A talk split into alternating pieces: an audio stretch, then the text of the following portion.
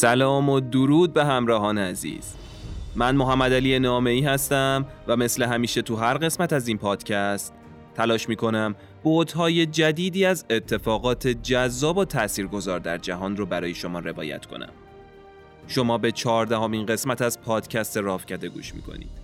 اپیزود رویای منس قسمت دوم از داستان دو قسمتی عظمت مصر باستان و ظهور بزرگترین تمدن تاریخ بشر. تمدنی رویایی که توسط منس اولین فرعون مصر باستان پایگذاری شد. تو این قسمت در ادامه قسمت قبل می‌خوایم داستان دو دوره بعد از سلطنت قدیم یعنی سلطنت میانه و مدرن و آخناتون فرعونی که توسط حضرت یوسف یکتا پرست شد و عاقبت و دلایل سقوط این امپراتوری رویایی رو بشنویم. بریم سراغ ادامه ماجرا. قسمت دوم از اپیزود دو قسمتی رویای منس.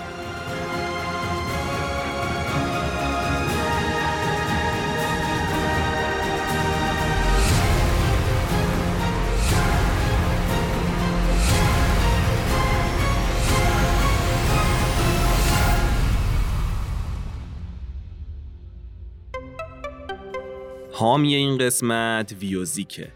ویوزیک یه شبکه اجتماعی برای گوش دادن به موسیقی و پادکسته که به طور کاملا رایگان میگم رایگان یعنی حتی وسط های موسیقی تبلیغات هم نداره ها.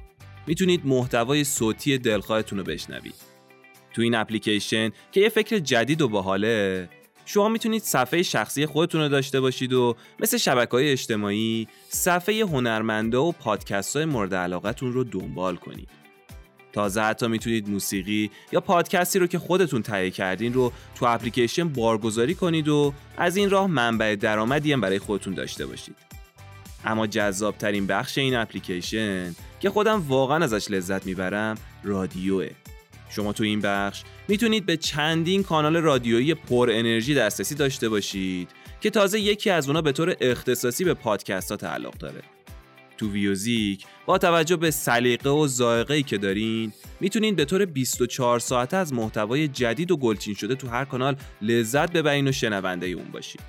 ویوزیک رو همین الان می‌تونید از کافه بازار، گوگل پلی و آی اپس دانلود کنید. همین الان که دارید این قسمت رو گوش می‌دید یه سر به این marketplace ها بزنید و اپلیکیشن رو دانلود کنید و از امکانات باحالش لذت ببرید. اپلیکیشن موسیقی و پادکست ویوزیک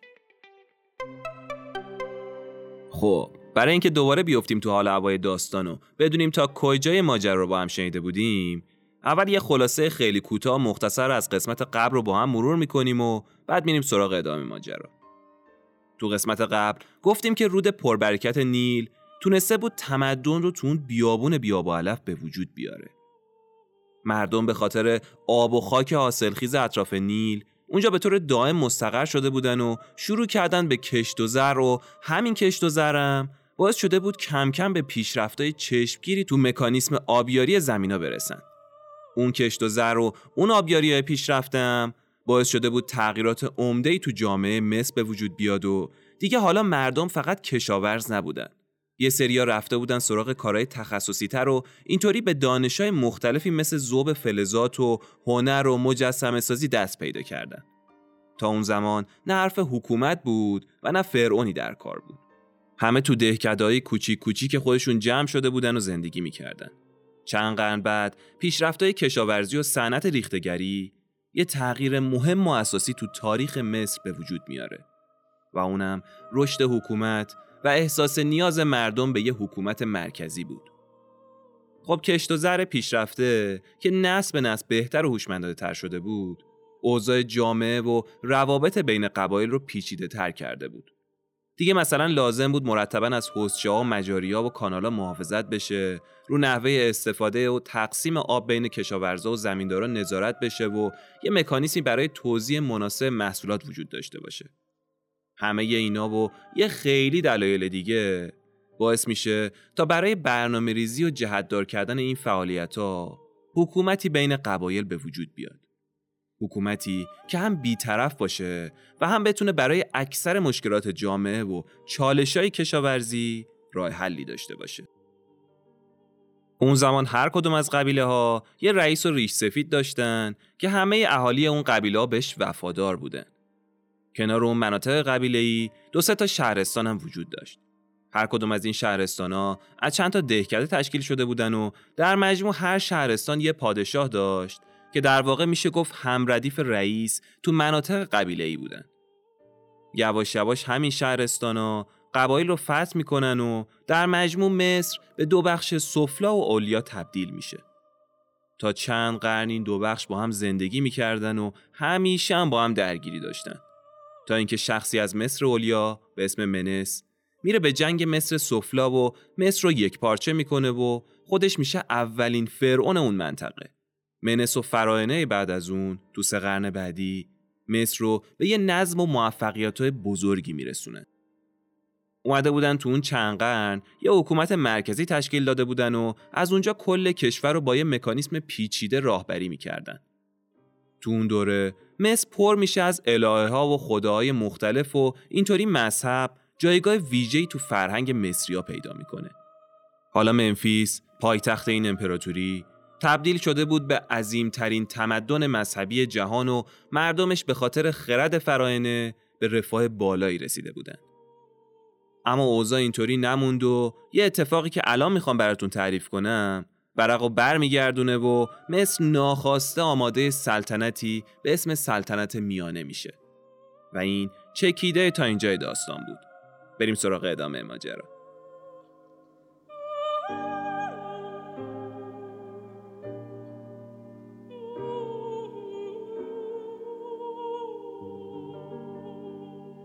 همونطور که گفتم فراینه سلطنت قدیم داشتن از شهر منفیس که مقر اصلی حکمرانیشون بود به زندگی مذهبی و اقتصادی و سیاسی مردم و سرزمین مصر حکومت می‌کردن و به جزئی ترین امور مصر تسلط کامل داشتن.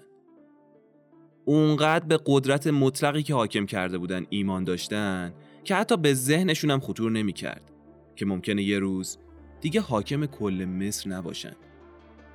اما کم کم وقت اون رسیده بود که با یه واقعیت روبرو بشن.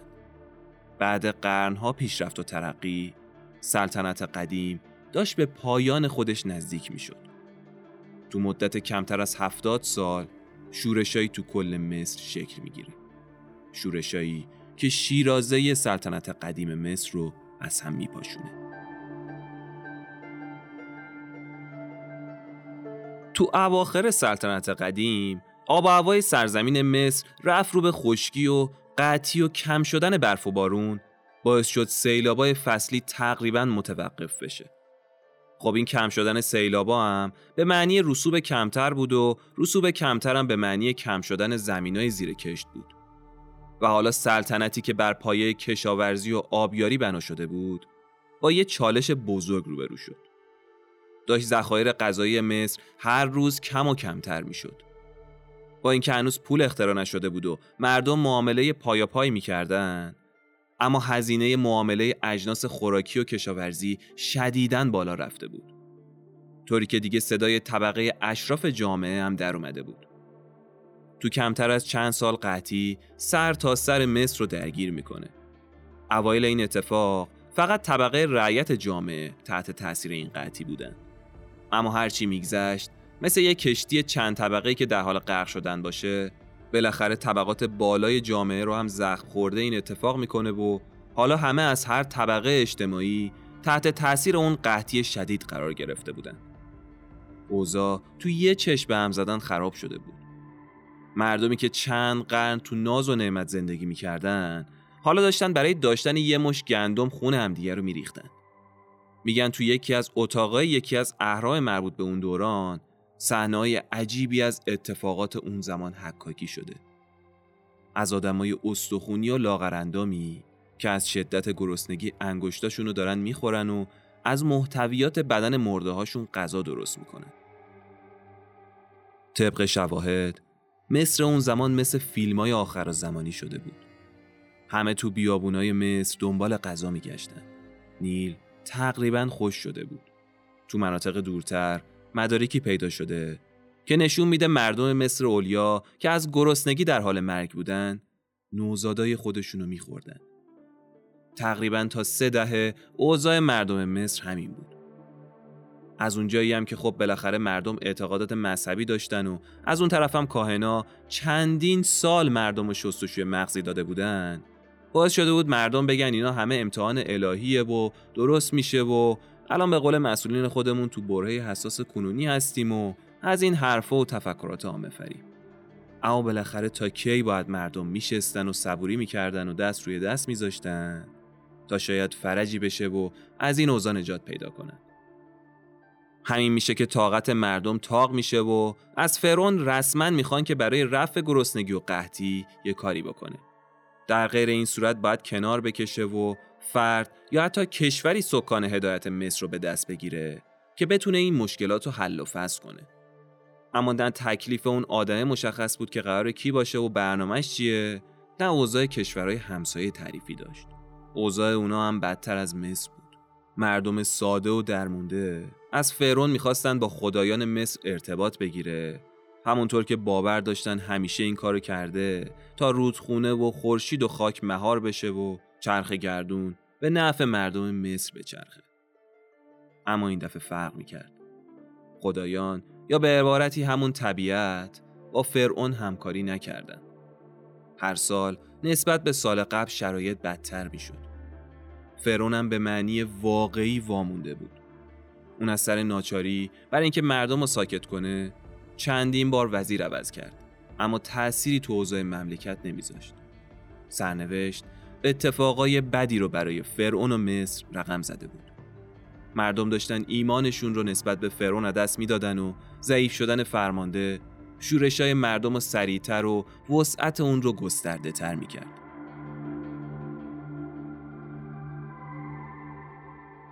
اون گرسنگیه یواش یواش تبدیل به خشونت سراسری میشه و فراینه منفیس که دیگه کاری از دستشون بر نمی اومد اداره امور رو رها کرده بودن و قانون شکنی هر روز بیشتر و بیشتر می‌شد. به قدری نفوذ فراینه عهد قدیم روی کشور کم شده بود که دیگه حتی نمی‌تونستن ایالتهای تحت امر خودشونو وادار کنن تا برای ارتش موقت سرباز بفرستن تا مثل قدیم با بحران مقابله کنن. بدون اینکه راه حلی پیدا بشه مصر هر روز تو قانون شکنی بیشتر فرو می‌رفت انگار یه طوفان شن ترسناک داشت تمام جلال و جبروت مصر و فرعون رو تو خودش دفن می‌کرد مردمای از روز قبل گرسنه تر همسایهاشون رو برای یه قرسنون میکشتن و خونه های اکثر اشراف یکی یکی سرقت می‌شد. نفرت و نفاق بین دو طبقه پایین و بالای جامعه شدید شده بود و مردم دست به کارایی می‌زدن که قبلا جرأت انجام اون رو نداشتن. حالا نوبت اهرام و معابدی رسیده بود که برای همه مردم مصر به شدت با احترام و معنوی بود. اما فقر و گرسنگی این چیزا حالیش نمی‌شد و با حمله به اهرام و معابد و بیاحرمتی به اونا هر چیز با ارزشی از اونجا به سرقت می‌رفت. مردم میریختن تو آرامگاه فرونا و مجسمه های حاکماشون رو میشکوندن و مومیایی اونا رو پاره پاره می‌کردن تا جواهرات رو از بدنشون در بیارن و بتونن در ازاش یه قرص نون یا یه کیسه گندم بگیرن. با اون ثروت دزدی می‌تونستن تا یه مدت تازه اونم به سختی غذا پیدا کنن. خشونت و بیقانونی روزافسون قدرت و نفوذ فرعون رو کم کرده بود و کشور رو هر روز به سمت بیثباتی بیشتر میکشوند. فرعونی که حالا اندوخته‌ای در بساط نداشت و مردمی که دیگه مالیات نمی‌دادن باعث شد تا تمام طرحهای ساخت و سازای عظیم و تکمیل اهرام بزرگ متوقف بشه. دیگه خزانه خالی بود و منابعی در بساط نبود تا خرج اون همه کارگر و هزینه‌های دیگه تعمین بشه. با این حال فراینه تو اون زمان به سختی به ساخت آرامگاه های کوچیکتر و محدودتر ادامه دادن و از تتمه خزانه برای خرج کارگرایی که هنوز تو منفیس ساکن بودن استفاده می‌کردن. و این کاهش اندازه هرما نمادی از کم شدن قدرت تدریجی سلطنت مصر بود که هنوز بعضیاشون به یادگار مونده.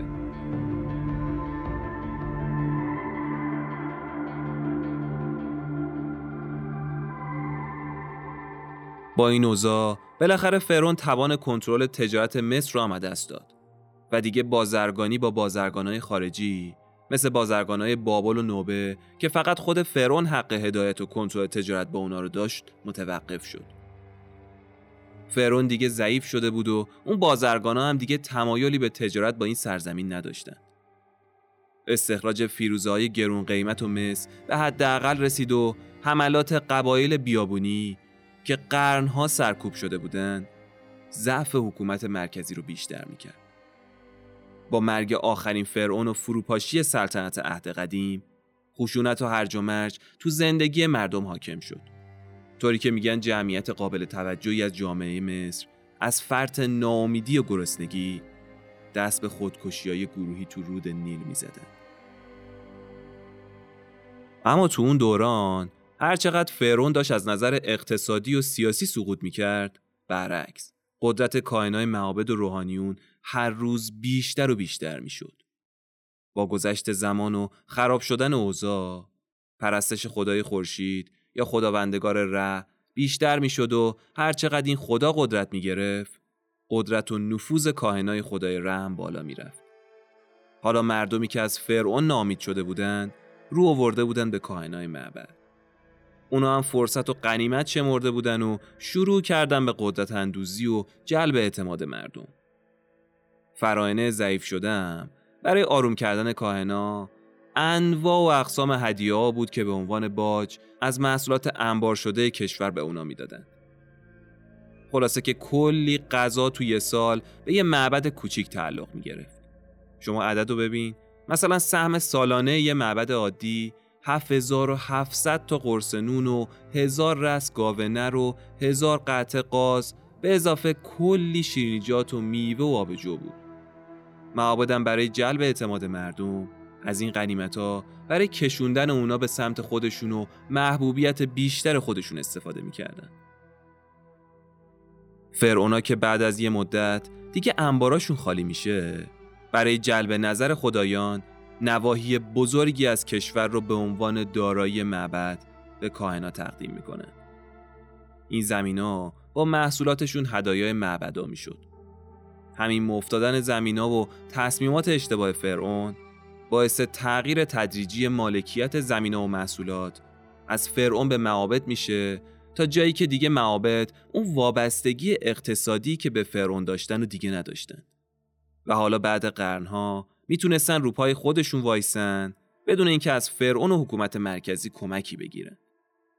تازه کنار اون هدایا فرعون تیر آخرم به سلطنت زده بود و کائنا رو از پرداخت مالیات معاف کرده بود تمام این کارا باعث شده بود کاهنا و معابد هر روز مقتدرتر بشن و وابستگیشون به حکومت قطع بشه. خب اون زمان فرون خودش رو پسر خدا معرفی کرده بود و مردم هم به این موضوع اعتقاد داشتن. اما وقتی قدرت معابد زیاد شد، کاهنا به وضوح اعلام کردند که فراینه مثل دیگران انسان هستن و منظورشون از پسر خداوند پسر انسانی خداوند ره هست و همین موضوع یک مرتبه تصویر فرعون رو تو چشم مردم تغییر داد. و دیگه به چشم اکثر مردم مصر فرعون یه موجود الهی نبود. اون بذر و بخشش های اثر ناچاری فرعون باعث شده بود تا املاک معابد به یک باره به ایالت های کوچیک غیر وابسته تبدیل بشن. مردمی که تو این نواحی زندگی می‌کردند ظاهرا تحت فرمان فرعون بودن. اما در واقع کاهنا بودن که به اونا حکومت می‌کردن. فرون که خیلی دیر می‌فهمه با بخشیدن زمینا به کائنای معبد چه کلاه بزرگی سرش رفته از ترس اینکه خدمتگزارای خودش را دست نده تصمیم می‌گیره اموال و املاکی رو به عنوان هدیه به اونو ببخشه تا برای تأمین خانواده و زیردستاشون از اون زمینا استفاده کنن و با همین کار قدرت و نفوذ فرعون رو از اون چیزی که بود کمتر می‌کنه. تا موقع خب اکثر زمینا برای شخص فرون بود و معمولا زمینا دولتی بودن و تو مصر کسی نمی‌تونست زمین شخصی داشته باشه. اما زمینایی که به همین صاحب منصبه و کائنا داده شده بود به تدریج باعث تشکیل هسته اصلی نوای خصوصی شد. موضوعی که باعث شد هر روز کاهنا و صاحب منصبا متمولتر و قدرتمندتر بشن در حالی که فرون بخت برگشته بدون زمینه و محصولات حاصل از اونا داشت ضعیفتر و فقیرتر می‌شد.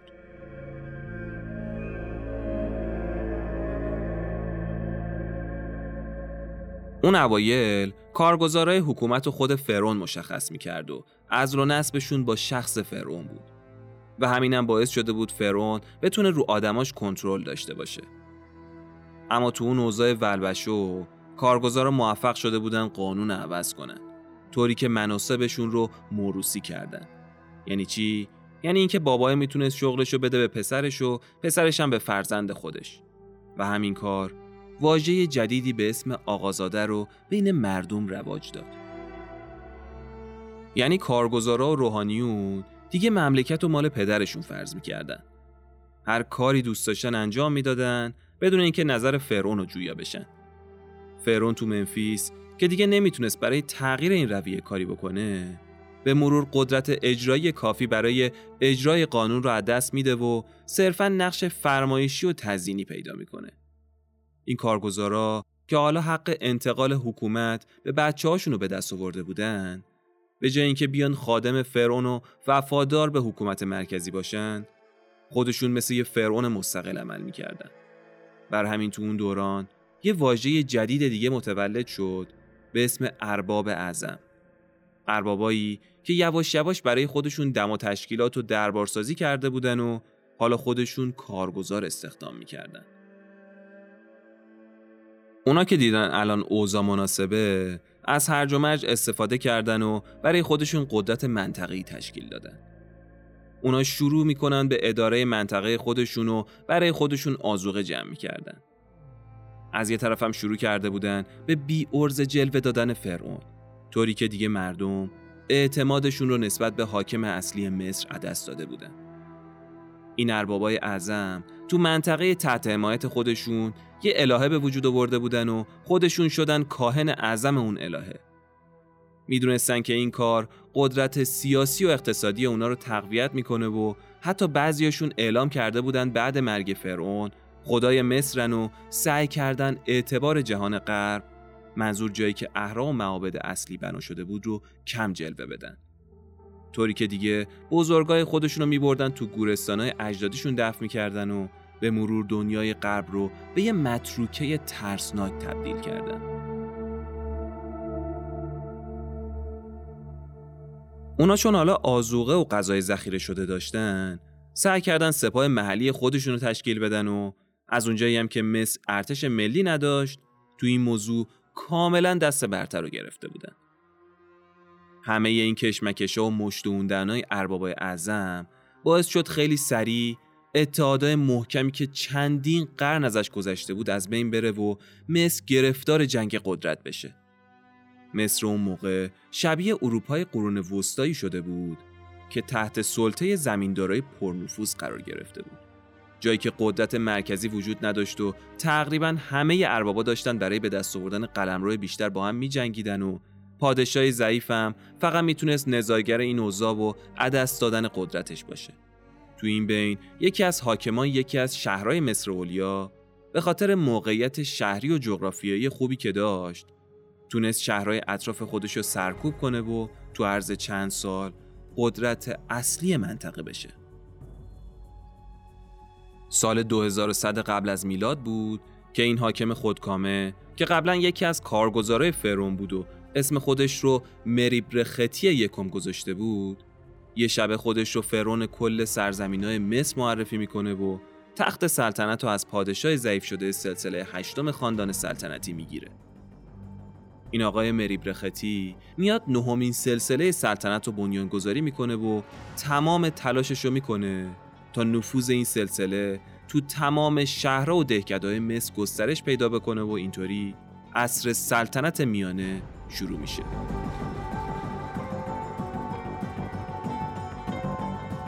از اونجایی که این آقا تنها ارتش قدرتمند محلی رو فرمان روایی می‌کرد خیلی زود به هدفش رسید. به کمک اقتدار سربازای ارتشش هیچ کارگزار و نجیب زادهی جرأت نداشت باش بجنگه یا بخواد باش سر ناسازگاری بذاره. اما تو این بین اقوام و فامیلای فرون قبلی کوتاه بیا نبودن. چون می‌دیدن اگه کاری نکنن این آقا به زودی تمام کشور رو فتح می‌کنه. بر همین میان مخفیانه یه منطقه کوچیک از مصر رو که هنوز مردمش فرون قبلی رو با احترام یاد می‌کردن و اشغال می‌کنن و موفق میشن چند سالی اونجا حکومت کنن و خودشونو برای جنگ با ارتش مریبر خطی یکم آماده کنن. همین کارشون هم باعث میشه تا مدت خیلی طولانی مصر به دو ناحیه تقسیم بشه و هر دو گروه هم خودشونو فرعون به حق مصر می‌دونستن. یه گروه سلسله نهم و دهم از نوادگان همون فرمانروای محلی که براتون تعریف کردم و راه انداخته بودن یه گروه دیگه هم سلسله یازدهم و که اقوام فرعون اصلی بودن و داشتن تو منطقه خودشون حکومت می‌کردن. تو این مدت میشه گفت اون فرعون قلابی و دار دستش حکومت متمرکز سلطنت قدیم رو کاملا از هم پاشوندن و بعد از نزدیک هزار سال پیشرفت تمدن تحت سلطه فرعون مقتدر مصر داشت دوران جدیدی رو تجربه می‌کرد. دورانی که به قول تاریخ نویسا دوران انتقال سلطنت میانه بود و از روز اول این دوران مصر تو هرج و مرج اجتماعی و جنگای داخلی قوطه بر شده بود. اما اگه فکر می‌کنید مریبر خطی یکم برنده این اوضاع میشه سخت در اشتباهی. چون خلاصه ماجرایی میشه که اون اوضاع به شکل ناگهانی به نفع سلسله یازدهم همون اقوام فرون اصلی تموم میشه و اونا دوباره سرزمین های دلتا و در نیل رو متحد می‌کنن و سر رو به مصر برمیگردونن. خانواده فرون اصلی سلطنتی رو راه میندازن که رسما به سلطنت میانه معروف میشه. سلطنتی که از سال 2040 تا 1674 قبل از میلاد ادامه پیدا می‌کنه. یعنی چیزی حدود 356 سال.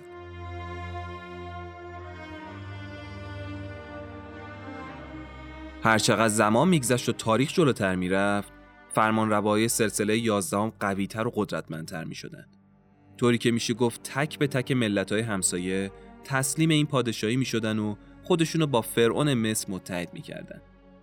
این سلسله موفق میشه با فتوحات تا سرزمین های جدید مشکل قحطی و زمین رو بعد سالها حل کنه و اونقدر قدرتمند و دقیق عمل می‌کنه که میگن تلفات سالانه سربازای این پادشاه به ده نفرم نمی‌رسیده.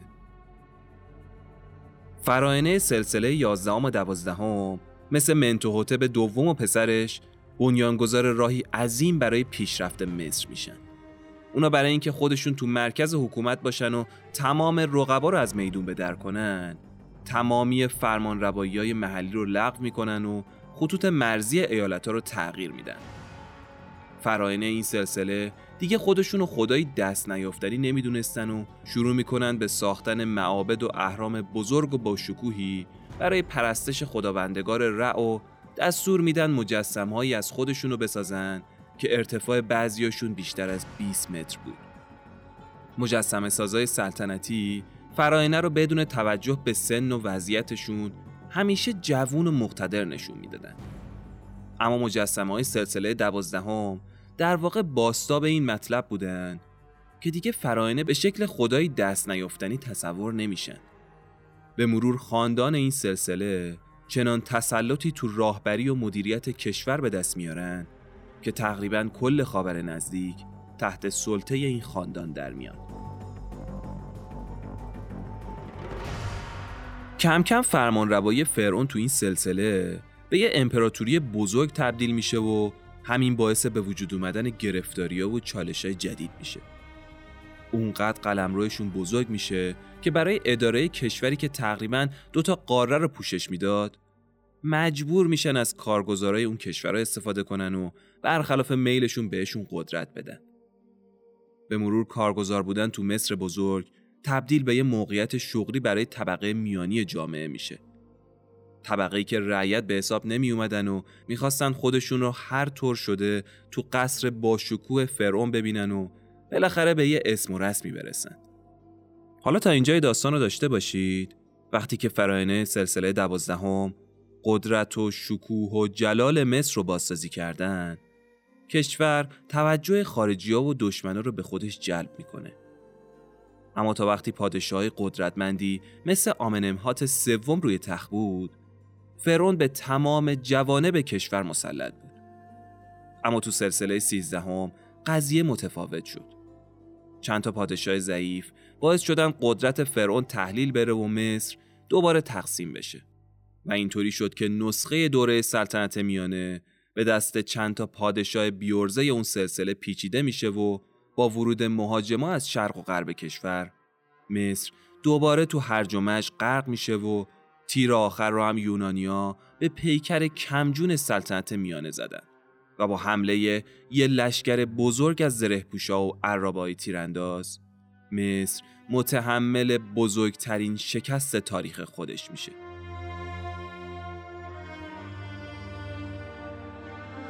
حالا مصریا بعد از 15 سال حکومت به کشور خودشون مورد حجوم ناجوان مردانه ای از بیگانگان قرار گرفته بودند. بعد از پیروزی یونانیا اونا سلطهشون رو به مصر سفلا و اولیا بیشتر می‌کنن و شهری تو نزدیکی منفیس رو به عنوان پایتخت انتخاب می‌کنن.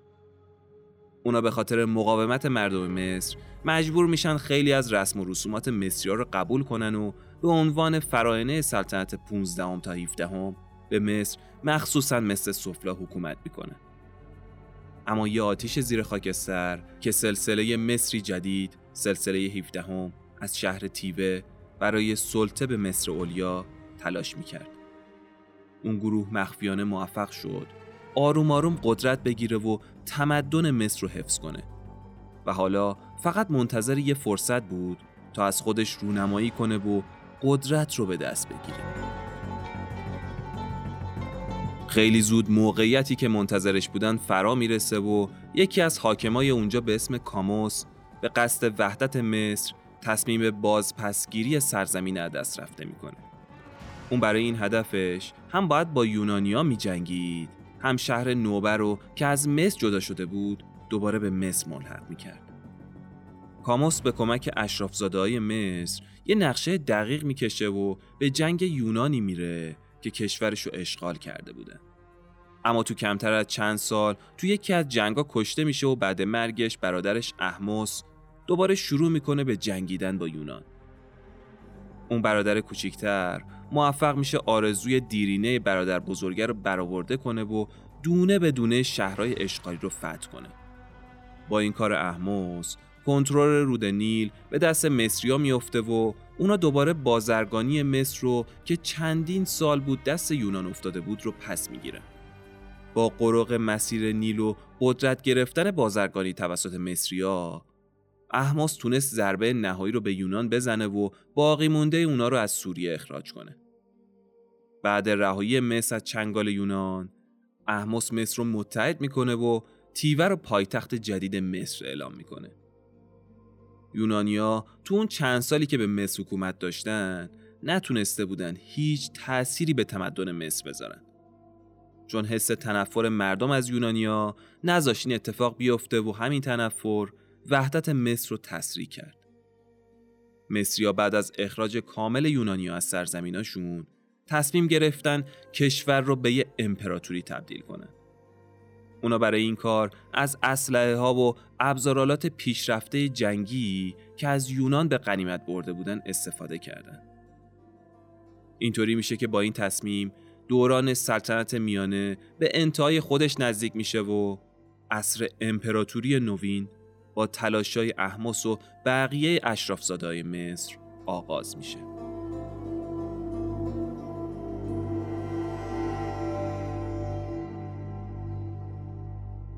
احمس حالا باید بعد از بیرون انداختن مهاجمای یونانی کشوری رو بازسازی می‌کرد که حدود دیویس سال گرفتار آشوب بود. اون به کمک سپاه وفادارش موفق میشه قدرت رو از دست اشراف مقتدر محلی بگیره. اشرافی که خیلی از اونا فرمان روای بزرگ محلی تو دوره سلطنت میانه بودن و نه تنها با یونانیا بلکه با خود احمس هم جنگیده بودن. حالا اشرافیت قدیم که استخونبندی حکومت رو طی سلطنت میانه تشکیل داده بود با خشم احمس و سپاه قدرتمندش از بین رفته بود. این اتفاق باعث شد که فضا برای طبقه میانی جامعه باز بشه و احمس از بطن مردم برای اشتغال تو سپاه و کارگزارای سایر سرزمین ها استفاده کنه. همین استفاده کردن از مردم عادی و حس همکاری اونا تو حکومت باعث شد خیلی سریع آرامش به فضای جامعه مصر برگرده. حالا که یونانیا رفته بودن، نقش کاهنای معابد هم تغییر کرده بود.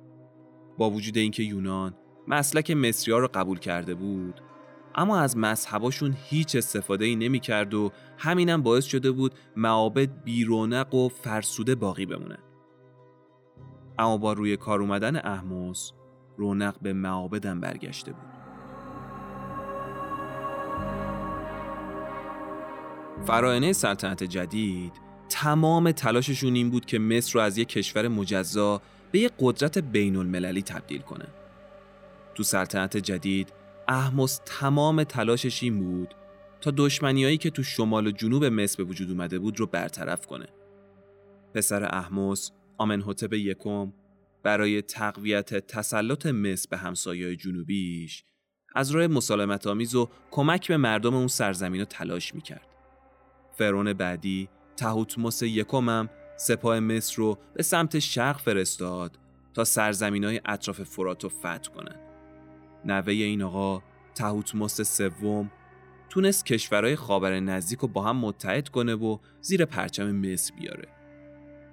حالا تو دوره حکومت این فرعون امپراتوری مصر به دوران اوج خودش رسیده بود. جالب بدونید وقتی که تهوتموس سوم به سلطنت رسید یه پسر بچه ای بود که هیچی از حکومت داری نمی‌دونست.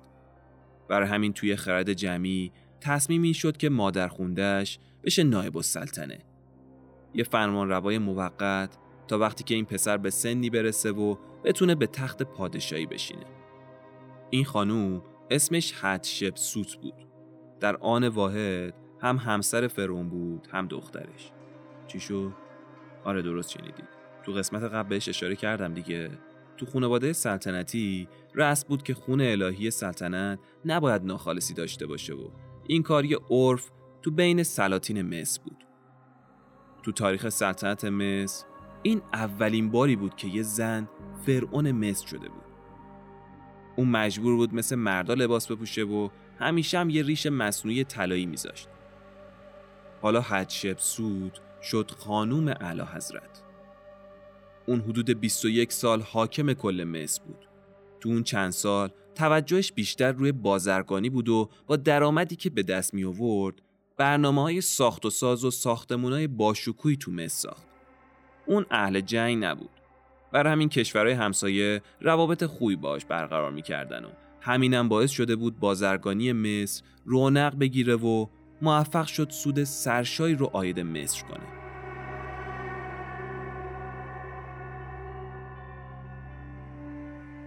در کل کارا و اقداماتی که خانم اعلی حضرت برای مصر انجام داد کشور رو مقتدرتر و شکوهمندتر کرد.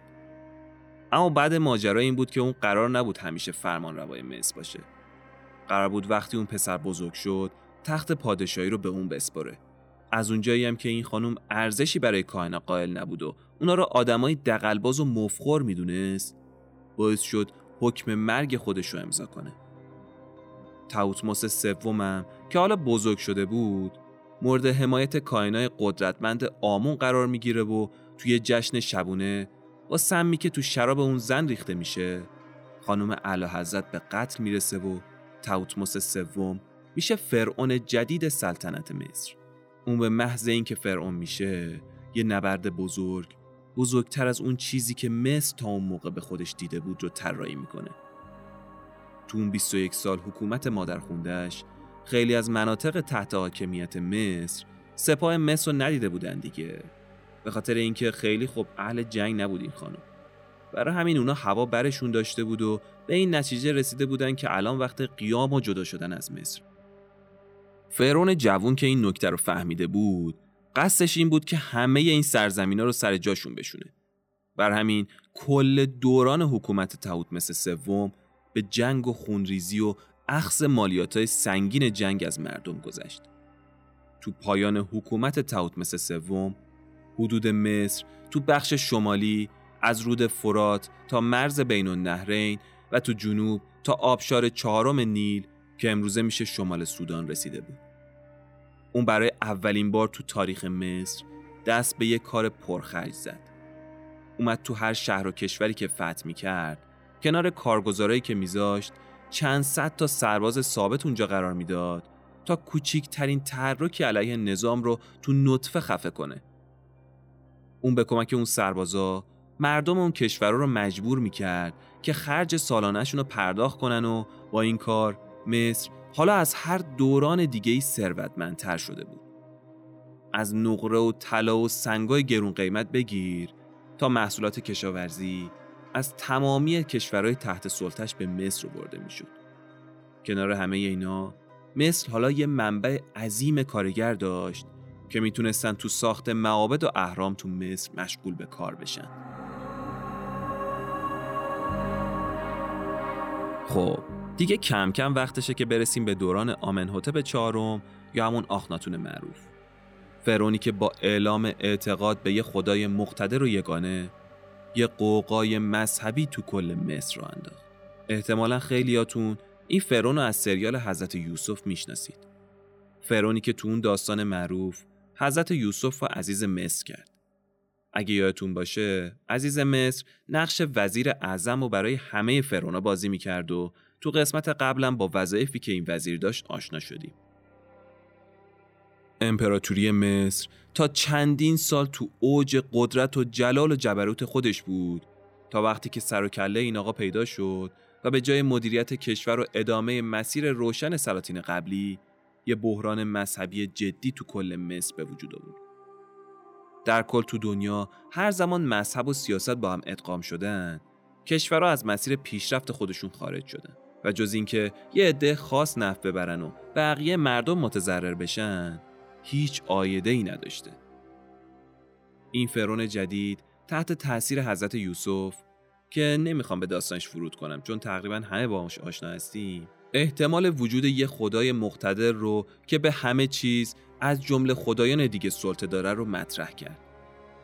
و اینجا شد آغازگر تفکر و اندیشه خالق یگانه تو تمام دنیا.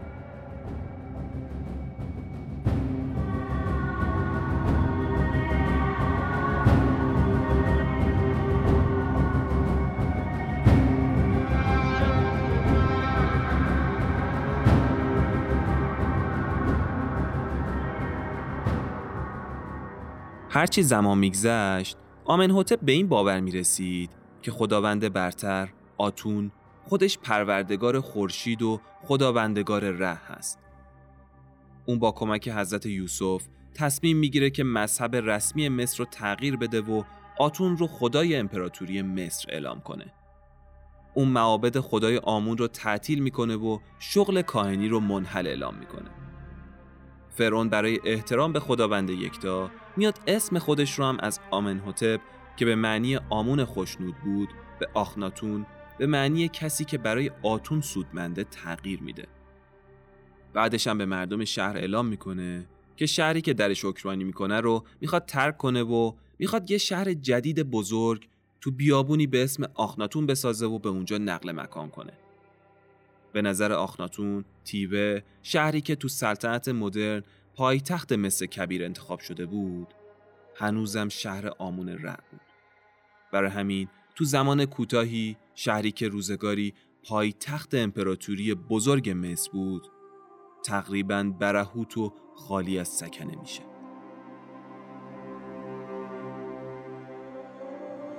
خلاصه که آخناتون اونقدر درگیر مذهب جدیدش میشه که تمرکزش از حفظ و مدیریت مملکت برداشته میشه و سال به سال زمینایی که فرونای قدیم با هزار مکافات فتح کرده بودن و دست میده. و نتیجهش این میشه که مصر و امپراتوری کوچیکتر میشه. حالا مصر برای حفظ امپراتوریش به بیش از یه نفر متفکر که مطمئنا آخناتون خودشم از اون دسته بود نیاز داشت. اما مصر به روحانی نیاز نداشت. این سرزمین فرعونی مقتدر حاکمی کارآزموده و در این حال رهبری نظامی می‌خواست. اما آخناتون موفق به درک این واقعیت نشد که تنها یه مرد جنگنده می‌تونه اون چرا که مردای جنگنده قبلی به دست آورده بودن رو حفظ کنه. وقتی که آخناتون مرد، رویای اون و شهر اون تو همون بیابون زیر شنا دفت شد.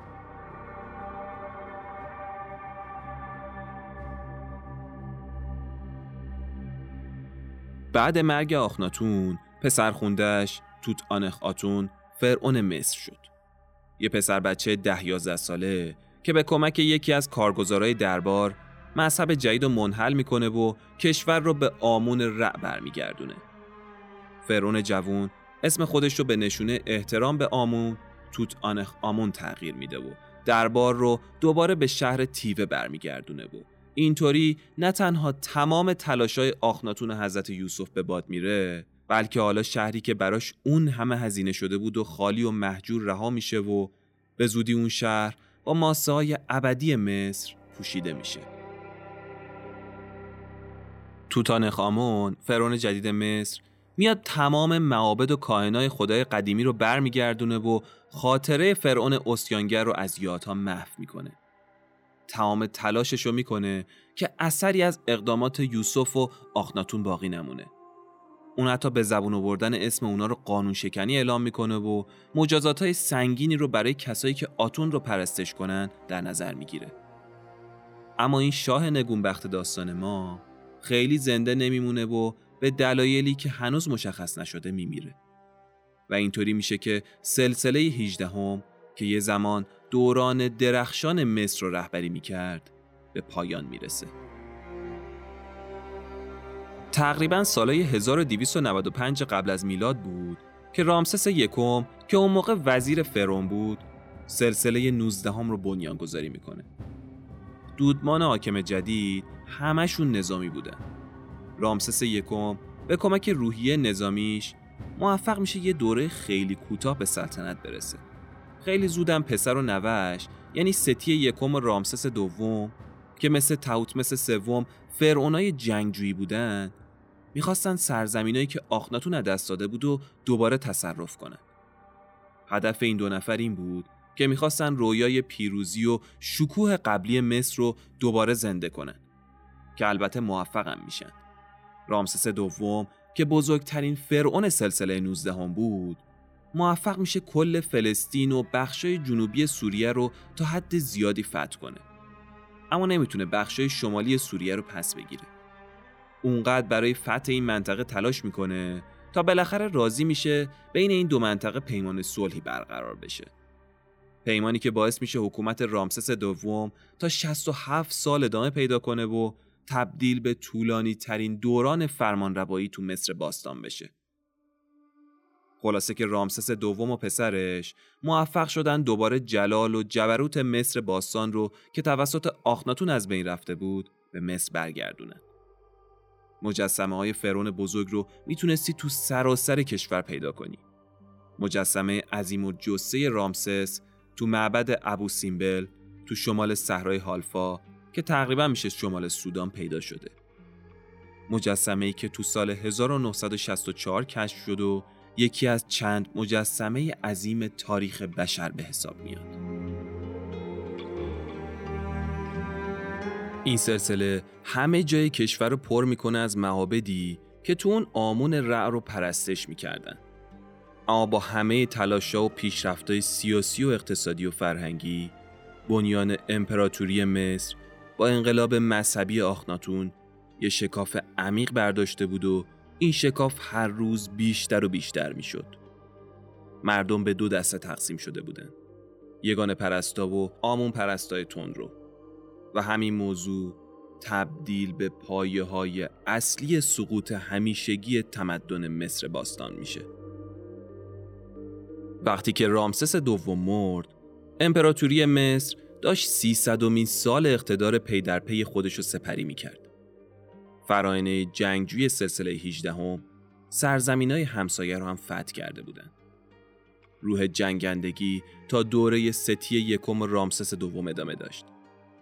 اما بعد مرگ رامسس دوم دوران افول تدریجی و طولانی مصر شروع شده بود. سلطه دوباره دشمنای مصر تو دوره نوادگان رامسس دوم به تدریج شروع شد و وحدت و قدرت مصر که توسط فرمان ربای اولیه سلطنت جدید به وجود اومده بود کم کم داشت از دست می‌رفت. فراینه جدید به جای گسترش امپراتوری با حفظ مواضع دفاعی سعی می‌کردن حدود امپراتوری رو حفظ کنن و همینم نشونه‌ای برای دشمنا بود که مشخص می‌کرد حاکمای جدید تصمیمی تو کشور گشایی ندارن و این موضوع رو نشونه ضعف اونا می‌دونستن. به خاطر همینم عصر عظمت مصر به عنوان بزرگترین قدرت جهان باستان کم کم به افول خودش نزدیک می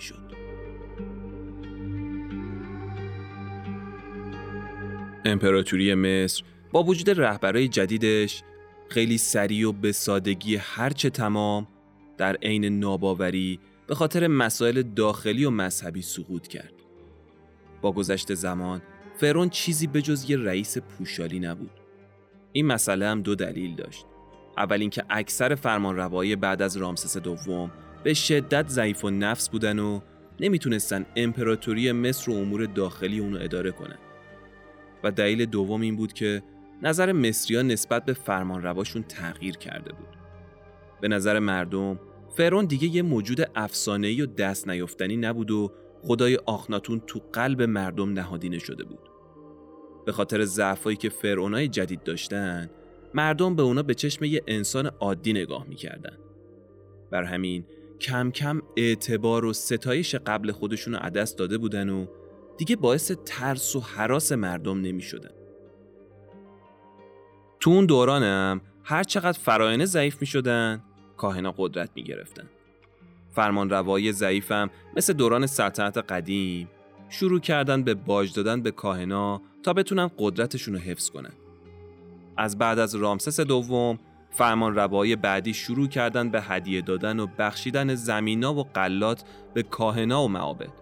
قافل از اینکه با این کار تو مدت کوتاهی بالای 45 درصد از زمینای کل کشور افتاد دست کاهنا.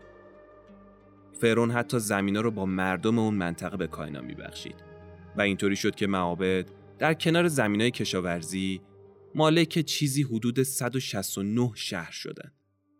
فرون بیعقل اون زمان حتی کشتی های تجاری و رود نیل رو هم به کاهنا هبه می‌کرد. رامسس سوم اونقدر به این کار ادامه داد تا بالاخره قدرت اقتصادی و سیاسی کاهنا از فرعون بیشتر شد. حتی دیگه رتبه کاهن اعظمم توسط سلطنت انتخاب نمی‌شد و این منصب موروسی شد و از پدر به پسر می رسید و همین یعنی به زودی تخت پادشاهی قرار به دست کاهنای معابد بیفته. تو سلطنت جدید مثل دوران سلطنت کهن درآمد فرون با این بذل و بخشش ها محدود شد. فرون دیگه نمی‌تونست به تعهداتش در مورد تأمین مالی کارگرا مخصوصا کارگرای ساختمونی و آرامگاه ها عمل کنه. و همین میشه که یواش یواش اعتصابات مردم مصر شروع میشه. اعتصابایی که کل پایتخت و شهرهای اطراف رو در بر می‌گیره. دلیلم مشخص بود. ضعف حکومت مرکزی و گرسنگی مردم عادی.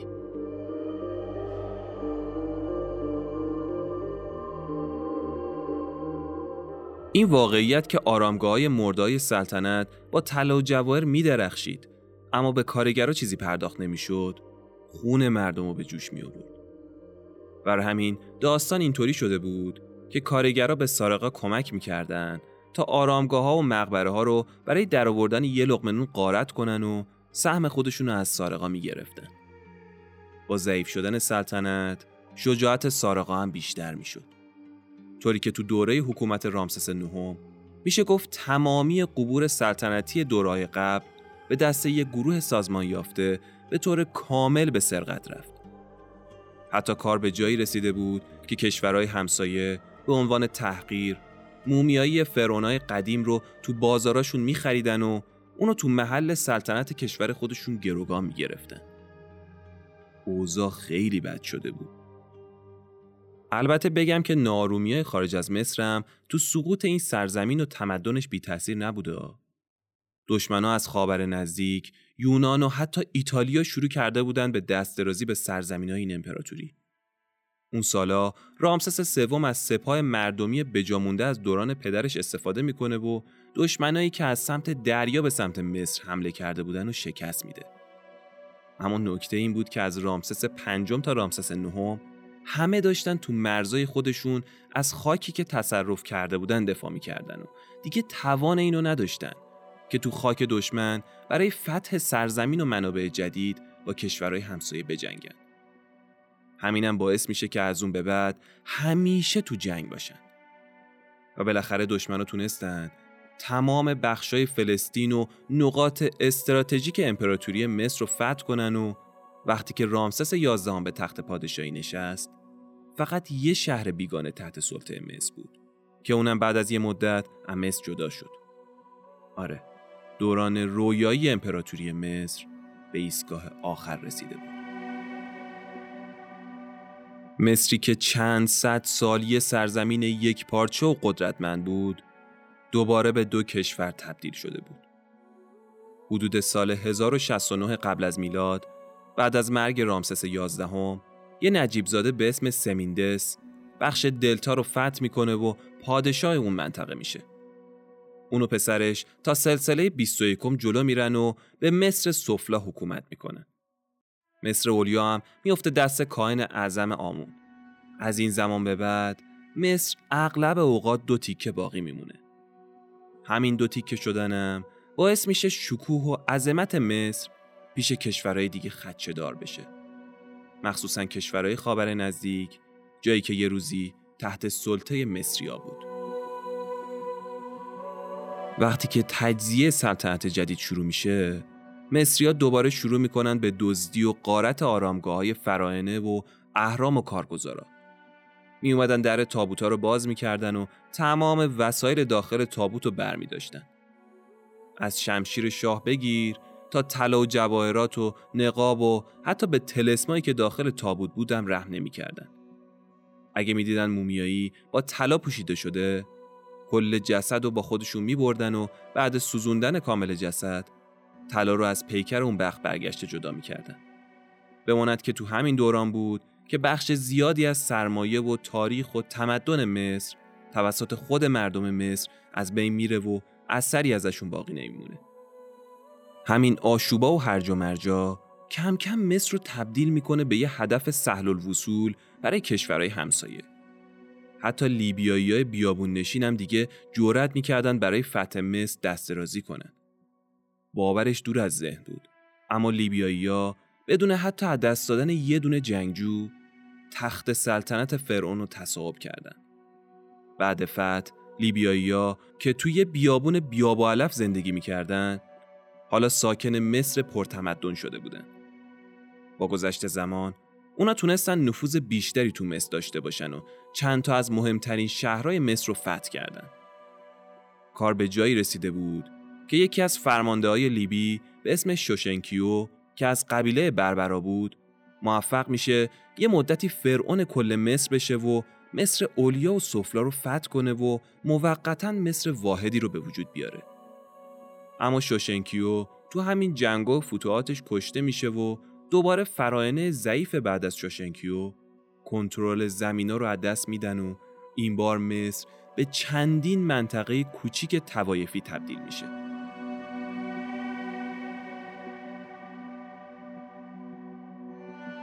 با فروپاشی سلطنت فراینه لیبیایی سرزمین فراینه برای حجوم بقیه آماده میشه و دوباره مصر توی دوره طولانی حدوداً 500 ساله درگیر جنگ و نارومی میشه. این نارومی ها هم از اونجایی شروع میشه که یه فاتح بالقوه و قدرتمند سر و کلش از خاور نزدیک پیدا میشه. این فاتح سلطنت آشور بود که هیچ احترامی هم برای رسوم مصری قائل نبود و کاملا تو جنگا و فتوحاتش با بیرحمی تمام تاریخ و آثار مصر باستان رو از بین می‌برد. پادشاه این سلطنت شروع می‌کنه به حمله به مصر و شهر به شهر مصر رو فتح می‌کنه و با یه قل و غم خونی به دنیا اعلام می‌کنه که عظمت مصر به انتها رسیده. آشوریا اون زمان از وسیله شبیه منجنیق استفاده می‌کردن و همینم باعث برتری اونا تو جنگ با دشمنانشون می‌شد. اما روح فراینه هنوز تو این کشور سرگردون بود و آخرین فرعون مصر وقتی به وجود اومد که آشوریا درگیر جنگ با کشورهای شمال خاور میانه شده بودن. تو این زمان سلسله مخفی جدیدی از فراینه روی کار میان و موقتا عظمت مصر رو برای آخرین بار تا حدی ترمیم می‌کنه. این فراینه جرقه تو تاریکی جدای مصر بودن. اما این آخرین نفس ملتی بود که داشت روزای آخر عمر خودشو میگذروند. حدود سال 633 قبل از میلاد اون فرعون مخفی که خودش رو پستامیک یکم معرفی کرد اعلام کرد که فرعون به حق مصر و سلسله 26 سلطنت رو بنیان گذاری می‌کنه. اون مثل آمنهوتب یکم سعی کرد هنر و معماری و ادبیات و دین دوران سلطنت قدیم رو دوباره احیا کنه. پستامیک اصری رو تو مصر به وجود آورد که به عصر رونسانس معروف شد. جالبه بدونید که یکی از کارگزارای مصری به سلطان ایرانی کمبوجیه آموزش میده که چطور مثل یه فرعون مصری حکومت کنه در عوض از پارسیا می‌خواد تا به شهرش ساییس که یکی از قدیمی ترین شهرهای مصر باستانه و مصریا اون شهر رو مادر خدای بزرگ ره می‌دونستن احترام بذاره و به این شهر حمله نظامی نکنه. پستامی که یکم موفق شده بود با کمک و پشتیبانی سپاهی که تعداد زیادی مزدور یونانی داشت به مصر اولیا تسلط کامل پیدا کنه. فرعون ارتباط بازرگانی جدیدی رو با کمک همین مزدورا با یونان شروع می‌کنه. بازرگانای خارجی و سربازای اونا نقش مهمی تو آخرین شکوه و جلال مصر تو اون دوره داشتن. دوباره تجارت داشت جون می‌گرفت. بیشتر عواید حاصل از این بازرگانی صرف حمایت از ارتش می‌شد. چون پستامیک می‌دونست که بدون سپاه قوی مصر رو عدس میده. نکوی دوم بعد از پستامیک یکم فرون مصر میشه. اونم با تاکید بیشتر بازرگانی سعی می‌کنه امپراتوری مصر رو بازسازی کنه. اونقدری که موفق میشه سوریه و فلسطین رو دوباره به مصر برگردونه. ولی آخر سر از سلطان بابل شکست می‌خوره و بابل میشه قدرت اول منطقه و جانشین آشوریا میشه. سلطان بابل اونقدر قدرت می‌گیره که همه مصری ها رو از خاور نزدیک بیرون می‌کنه و دیگه از اینجا بعد مصر برای همیشه رو به افول میره. اما در کنار بابل یه قدرت جدید منطقه‌ای عظمت خودش رو به دنیا ثابت می‌کنه. امپراتوری هخامنشیان حالا سرزمین پارس به کمک موتور قدرتمند هخامنشی تن هر پادشاهی رو به لرزه در میاره و بعد از حمله هخامنشیا به مصر ایرانیا بیش از یک قرن به عنوان سلسله 27 تو مصر حکومت می‌کنن و مصر میشه یکی از ایالتهای امپراتوری هخامنشیان. مصریا تو این مدت چندین بار شورش می‌کنن و بعد از یک قرن تلاش موفق میشن تسلط خودشون رو به سرزمین اجدادیشون برگردونن. تو 60 سال بعد آخرین فراینه بومی مصر به کشورشون حکمرانی کردن. اما مصر از نظر ایرانیا یه ایالت اوسیانگر بود که موقتا استقلال خودش رو به دست گرفته و هر موقع که بخوان می‌تونن دوباره کنترل این ایالت رو به دست بگیرن. بر همین تو سال 343 قبل از میلاد اردشیر سوم شورشا رو ریشه کم می‌کنه و نکتامبوی دوم آخرین فرعون سلسله سیوم فراری میشه و با ختم پادشاهی این آقا رسما سرزمین فرائنه برای همیشه به تاریخ میپیونده.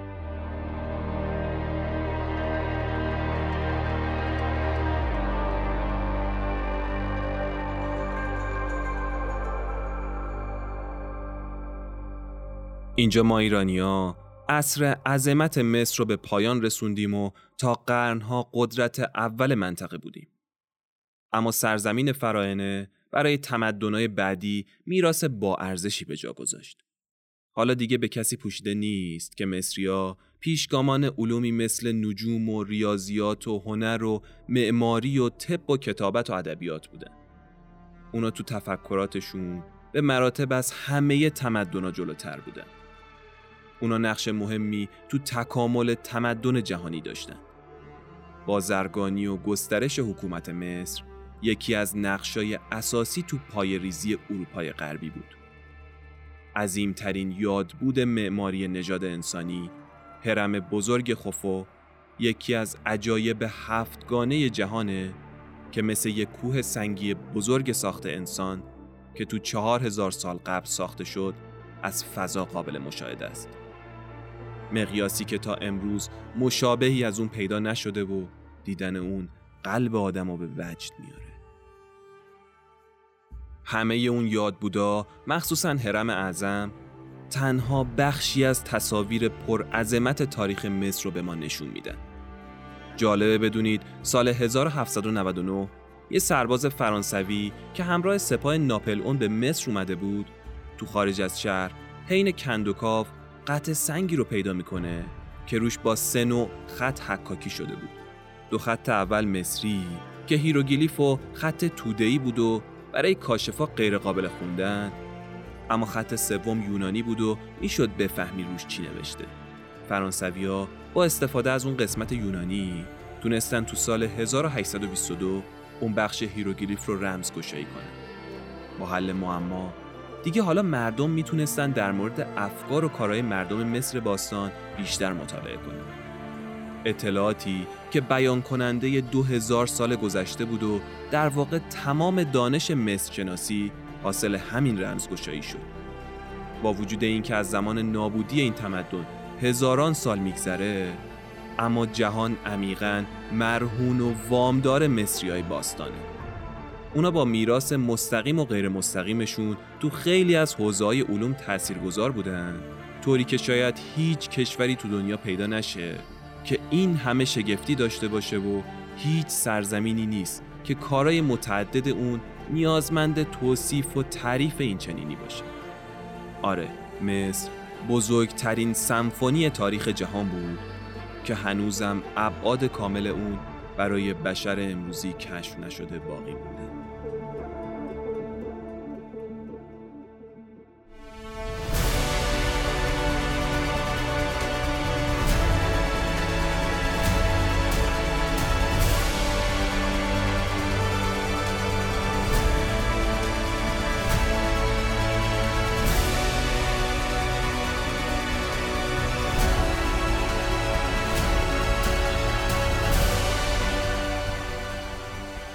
چیزی که شنیدید دومین قسمت از اپیزود دو قسمتی رویای منس بود.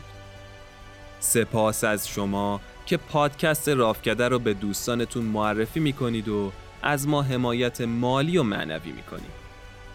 ضمنا تولد یک سالگی پادکست رافکده رو هم به همتون تبریک میگم و ممنونم که تو این یک سال کنار ما بودید و هر روز خونواده رافکده رو بزرگ و بزرگتر کردید. این باعث افتخار ماست که تو این یک سال موفق شدیم جزو پرشنونده ترین پادکست های فارسی زبان تو نرم افزار Castbox بشیم. تو این یک سال تو همه نرم افزارهای پادگیر نزدیک چهل هزار دنبال کننده داریم و مجموعاً تا الان حدود 237 هزار بار شنیده شدیم. راه ما مشخصه و در تلاشیم تا تو هر قسمت دانشی رو به شما انتقال بدیم و شما رو با تاریخ جهان آشنا کنیم.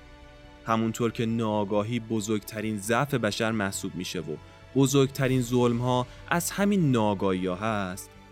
هدف ما افزایش آگاهی شما و آموزش تاریخ به زبان شیرین و قابل درکه ممنون از اپلیکیشن ویوزیک حامی این قسمت از رافکده و ممنون از شما که به این قسمت گوش دادید و در کنار پادکست خودتون هستید.